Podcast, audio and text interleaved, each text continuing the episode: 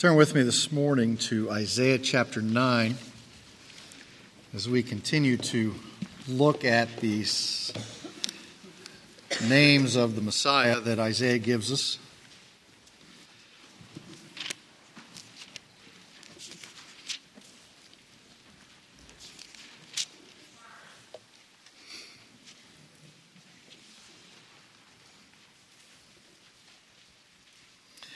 Isaiah chapter 9, and then we'll uh,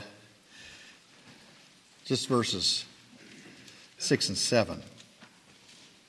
So if you're able, would you stand with me as I read the Word of God? Heavenly Father, as we come before you today to read these, these brief words from Scripture, we pray that the Holy Spirit would descend upon us and provide us understanding. These words are so important for us to understand and to grasp who Christ is and why he came in this fashion and why he was who he was, and the necessity of the Son of God coming for us. Open our eyes to this, we pray, in his name. Amen. Isaiah chapter 9, verses 6 and 7. For a child will be born to us, a son will be given to us, and the government will rest on his shoulders, and his name will be called Wonderful Counselor mighty God, eternal Father, Prince of Peace. There will be no end to the increase of his government or of his peace on the throne of David and over his kingdom to establish it and to uphold it with justice and righteousness from then on and forevermore. The zeal of the Lord of hosts will accomplish this. This is God's inspired word for us today, so please be seated.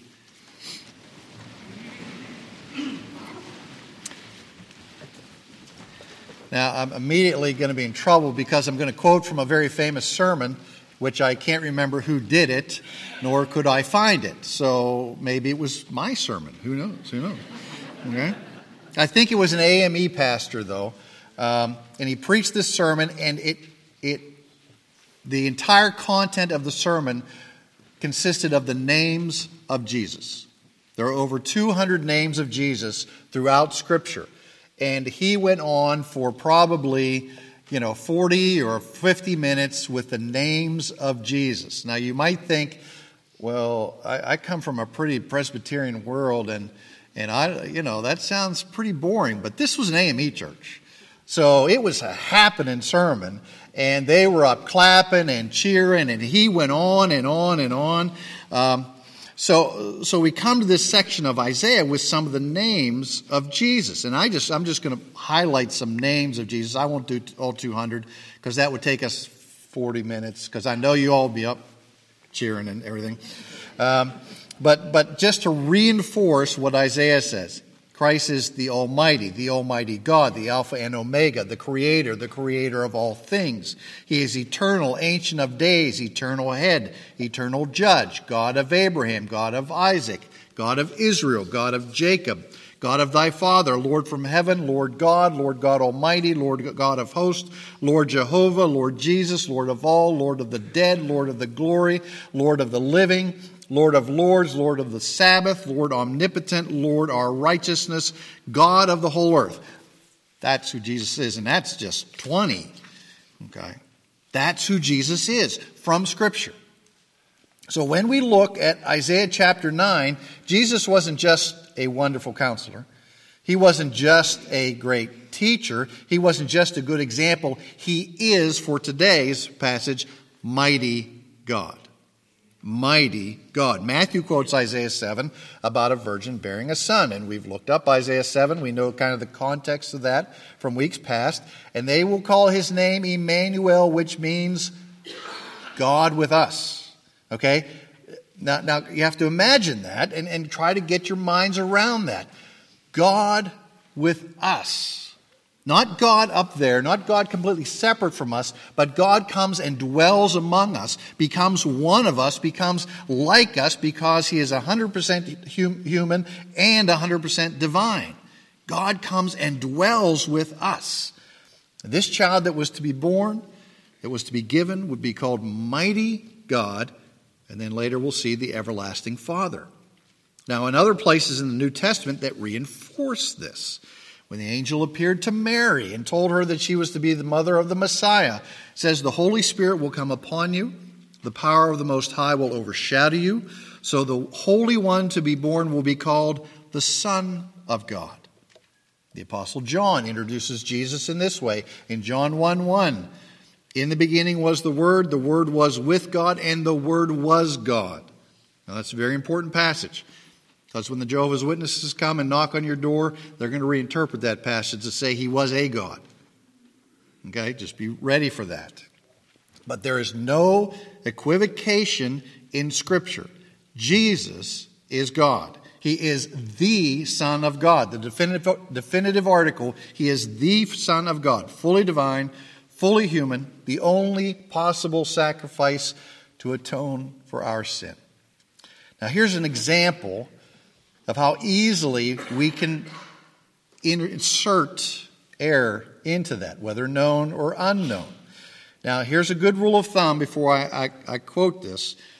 We don't rely on our politicians to do our theology for us. Okay? Keep that in mind.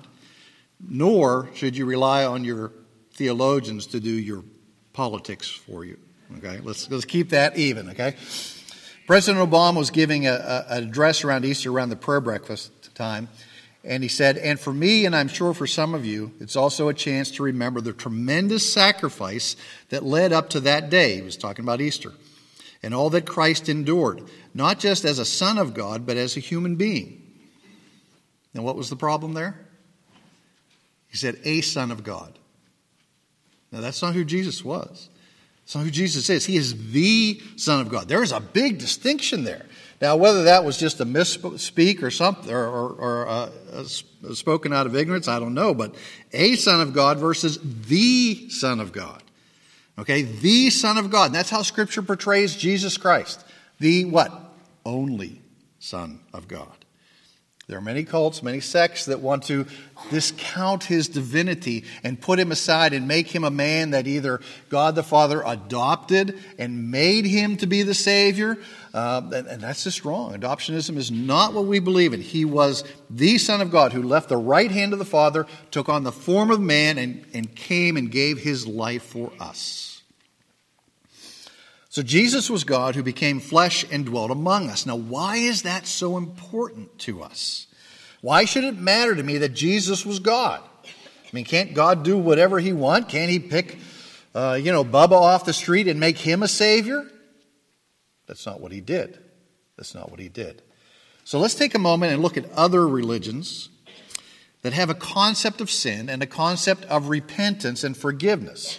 And all of those other religions, and, and I'm only just going to pick two that are, that are simple and straightforward, but all other religions are without exception works based. They are based upon your efforts to get right with God, however they define God.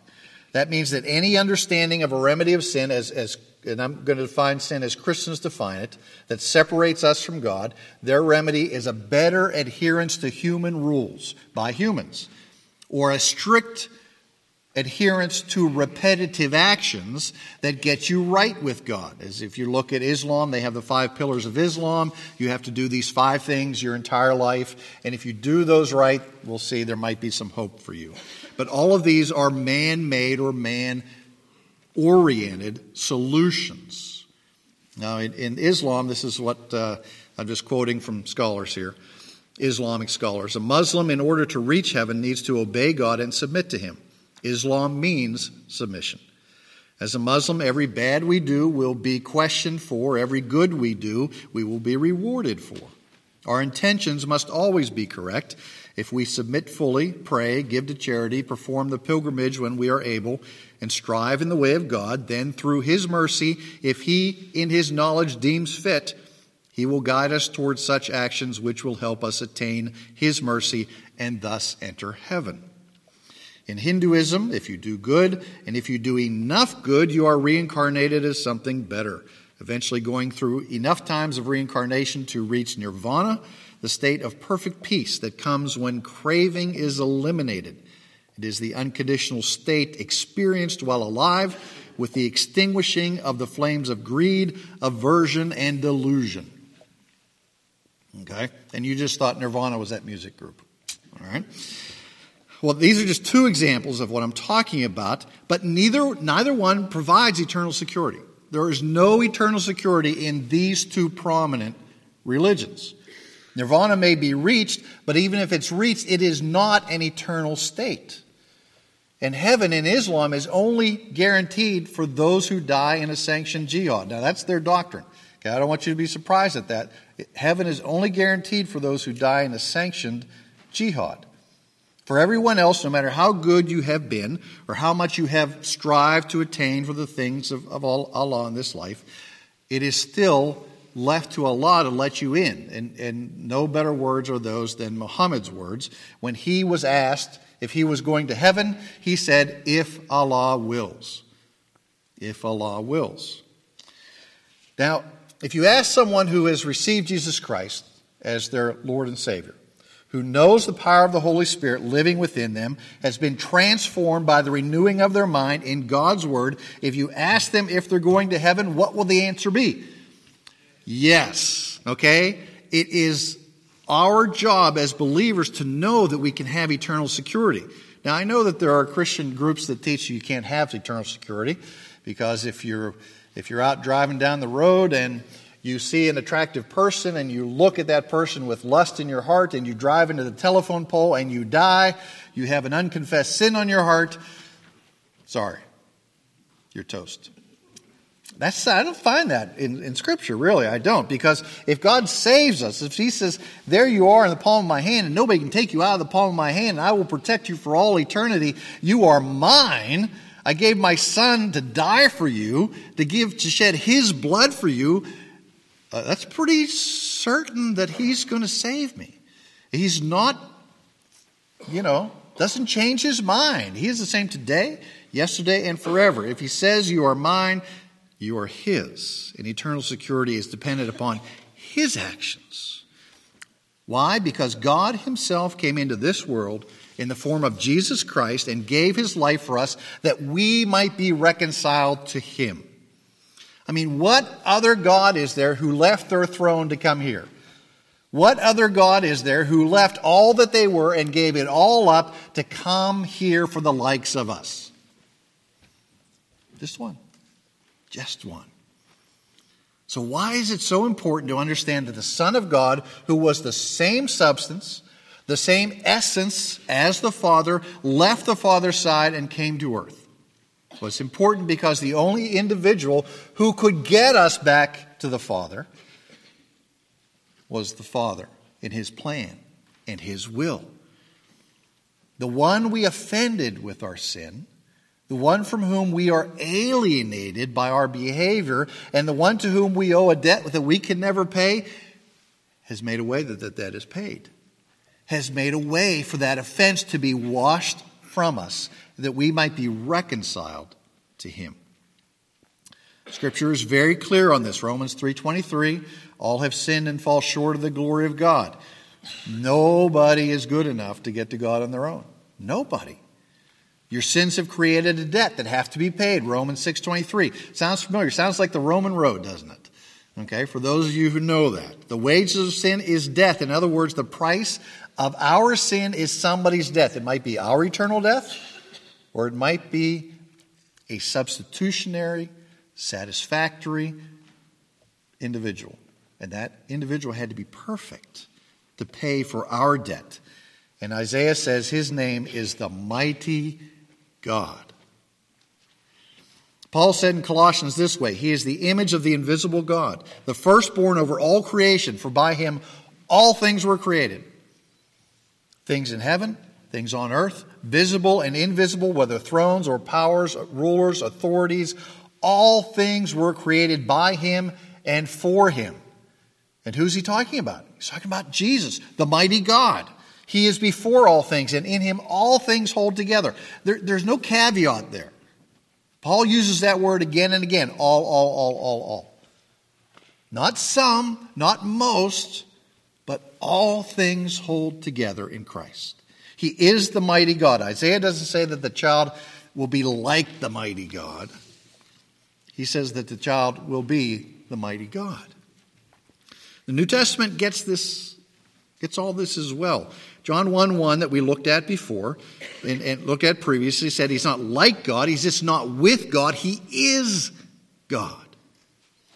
He's the Word made flesh. The Word became flesh and dwelt among us, and we beheld his glory as the glory of the only begotten of the Father.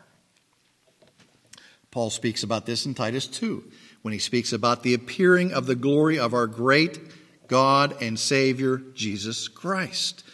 The author of Hebrews says it Your throne, O God, is forever and ever, and the righteous scepter is the scepter of his kingdom. The child that Isaiah says we're looking for is God in the flesh. Mighty God, right here. Mighty God. Now, when we look at the Hebrew and how it's constructed, it confirms this. The Hebrew term El is used here, which is never, ever used in the book of Isaiah except when it talks about God. Never used except when it talks about God. It signifies strength. The literal translation might be the strong one. But to that, there's added some more Hebrew words in there. I, I won't go into that. I won't feign to be a Hebrew expert. I passed Hebrew. Okay, let's, let's just rejoice in that. Okay? Uh, but, but when you take these constructs together, you get the omnipotence of Christ. So when it talks about the mighty God that the coming Savior will be, he's talking about the omnipotence, all powerful. That is who Christ is. When he is mighty, he has all power, all authority, all, all, all. His real deity, his real omnipotence are first and foremost on Isaiah's mind when he talks about the coming Messiah. So, the Bible teaches that Jesus Christ was God. Therefore, I worship the Lord Jesus Christ. I worship the Father. I worship the Spirit. The Son emanates from the Father. The Spirit emanates from the Son and the Father. They are the same God, three persons. We call that the Trinity. That's as good as I can explain it. Okay? But if I'm worshiping an individual who is not God, what happens then? Then I'm an idolater. If I'm an idolater, then I've committed one of the worst sins because the first commandment is what? Thou shalt have no other gods before me. No other gods before me. And if Jesus is not God and I worship him, then I've broken the first commandment. The first and foremost of the commandments. That's pretty serious. It's very serious. And then, in addition, if Jesus Christ said he was God, and the New Testament plainly supports that, and if the apostles affirm that he was God and he's not God, then Jesus is a liar and he deserved the death that he got, right? Because there are lots of imposters out there. Lots of people who say they have something, say they are from God. They're not.